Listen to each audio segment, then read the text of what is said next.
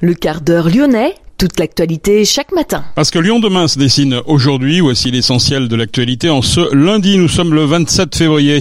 La tempête a sévi sur la région lyonnaise avec des dégâts et même un décès du côté de Rochetaillé. Des centaines de personnes ukrainiennes et françaises se sont réunies place Bellecour samedi après-midi pour le triste anniversaire de la guerre aux portes de l'Europe. L'État et la région ont enfin annoncé investir conjointement 506 millions d'euros pour financer des projets sur le territoire de la métropole de Lyon. Quelques exemples dans cette édition.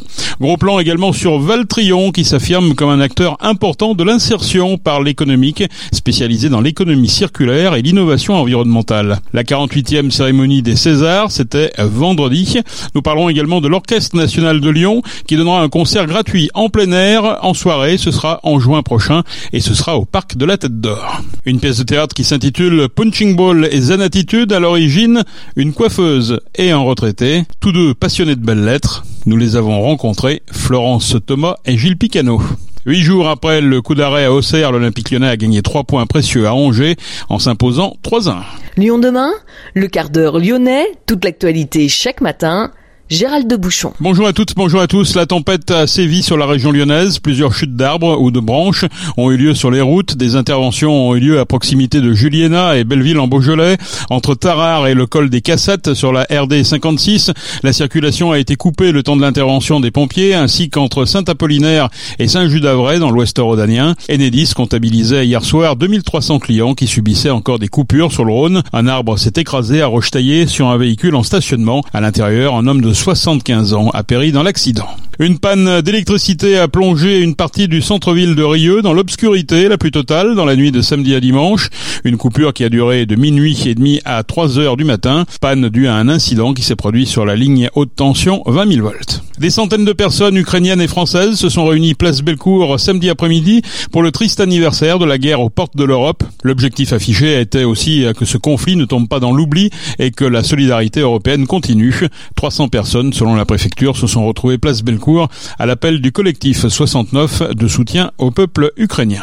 L'État et la région ont annoncé samedi investir conjointement 506 millions d'euros pour financer des projets sur le territoire de la métropole de Lyon.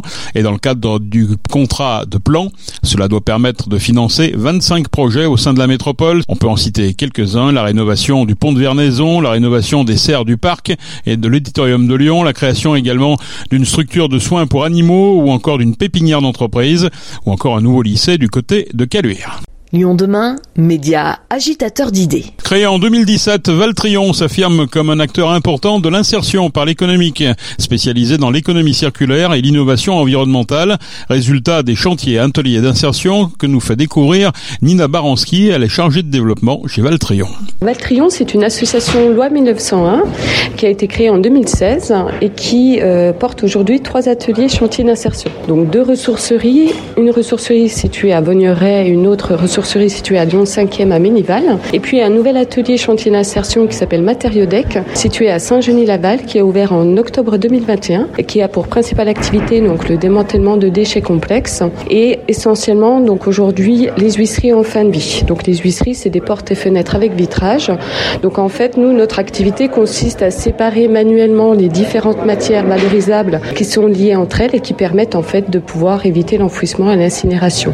Grâce à ça, par exemple, une huisserie, une, fenêtre euh, avec vitrage, on peut, peut être recyclé jusqu'à 95%. Les ressourceries euh, sont en plein boom actuellement. Il y en a beaucoup qui, qui s'ouvrent euh, sur Lyon. Qu'est-ce qu'elles proposent, les vôtres, concrètement? Donc, on a des boutiques où on remet en vente des produits qu'on appelle des produits de seconde main, c'est-à-dire que des particuliers viennent apporter soit sur nos sites, soit au niveau de notre container à Vaugneray, donc des objets dont ils n'ont plus l'usage. Ensuite, donc, nous les collectons, on les trie. Bon, bah, on trie des vêtements, donc il y a des vêtements, des livres, tout ce qui est appareil électronique ménager, euh, des meubles, tout ça. Donc on trie parce que pour vendre, il faut aussi qu'on fasse une entre guillemets une sélection. Et puis ensuite, donc euh, une fois que c'est trié et nettoyé, on peut remettre en boutique et on pratique des prix accessibles vraiment au plus grand nombre. Avec la sobriété que l'on prône et puis les économies dont on parle beaucoup, je suppose que c'est une activité qui, est, qui a le, vent en poupe. Bah en tout cas, on s'inscrit effectivement euh, dans cette dynamique-là, dans ces enjeux environnementaux aussi, sur, ces, sur nos modes de consommation qui ont quand même un impact effectivement sur euh, l'environnement. Et effectivement, on a, on voit une évolution aussi des, des consommateurs hein, qui ont cette envie de pouvoir euh, réutiliser euh, les produits et donner, en tout cas, donner une seconde vie. Donc c'est super. Donc à la fois nous, ça nous permet de créer des emplois puisque c'est notre finalité de créer des emplois en insertion et de pouvoir en fait augmenter l'activité. On crée plus d'emplois. Et puis on contribue vraiment à cet aspect, voilà, aujourd'hui de prise en compte de l'environnement et de, de, prise de conscience de l'achat, quoi, et du déchet. Vous défendez aussi le fait qu'on trouve des objets de qualité et des, des, articles de qualité dans ces ressourceries. C'est pas seulement, euh, voilà, longtemps il y a eu une mauvaise image quand même autour de ça. Oui, c'est vrai.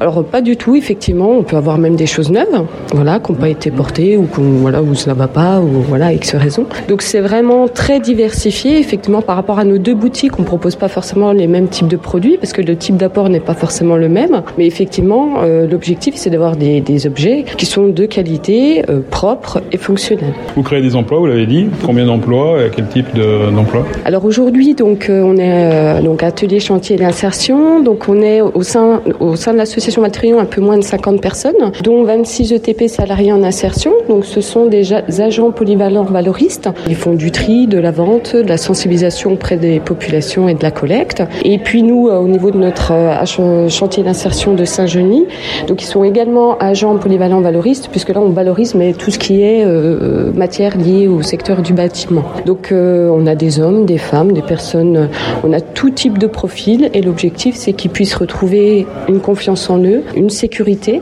pour pouvoir ensuite bien euh, repartir dans un emploi pérenne ailleurs.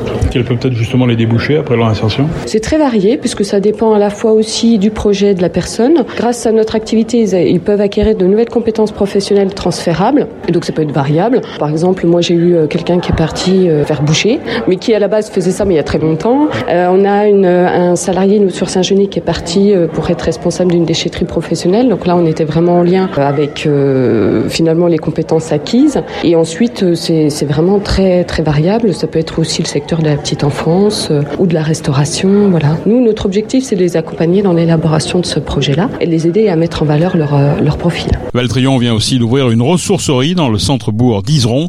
Pour se renseigner sur toutes les activités, rendez-vous sur valtrion.com. La 48e cérémonie des Césars, c'était vendredi. L'innocent de Louis Garrel était nommé dans 11 catégories, dont celle du meilleur film, du meilleur scénario original et du meilleur acteur pour Louis Garrel. Le film repart avec seulement deux récompenses. La comédie tournée à Lyon, Corba ou encore Givor. Un premier César est remporté par Noémie Merlan pour son rôle hilarant de Clémence, l'ami d'Abel, interprété par Louis Garrel. Et le second est celui du meilleur scénario original. L'Orchestre national de Lyon donnera un concert gratuit en plein air en soirée le samedi 24 juin au Parc de la Tête d'Or. Ces 90 musiciens s'installeront sur une scène ouverte qui tournera le dos à l'enclos des Dins sur la pelouse de la Coupole.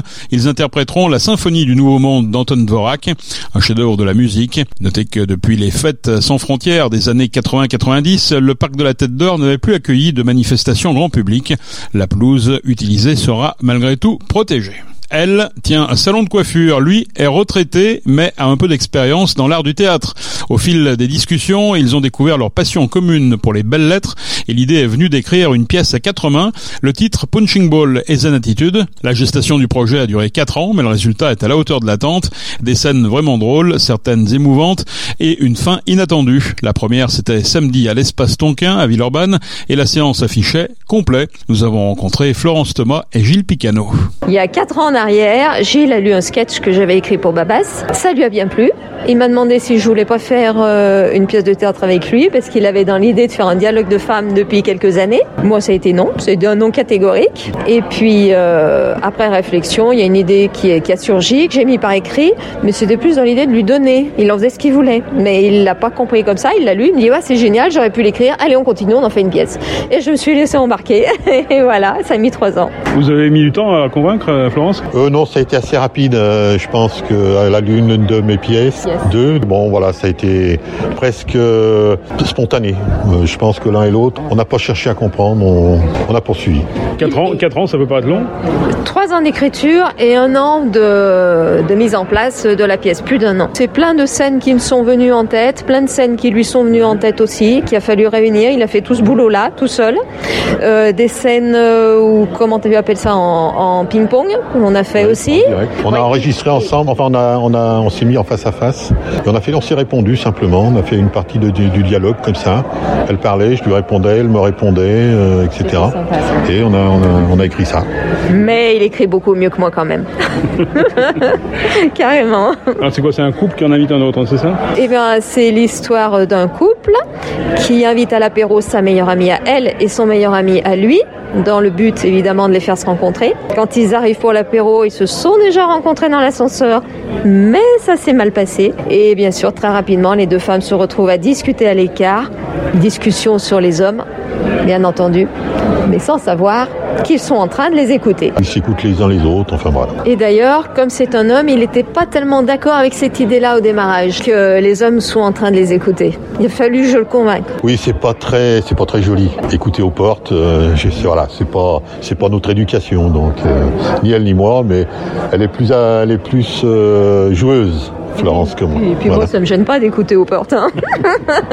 alors que moi On était content de le faire. Alors c'était très difficile parce qu'elle a une activité euh, professionnelle. Moi, j'ai d'autres aussi. J'ai pas, je suis à la retraite, mais j'ai des activités. Donc du coup, on s'envoyait des mails, on s'envoyait, voilà. il fallait mettre tout ça en forme. C'était, c'est pour ça que ça a pris beaucoup de temps. Et puis de temps en temps, elle relançait. Allez, non, ça prend du temps là.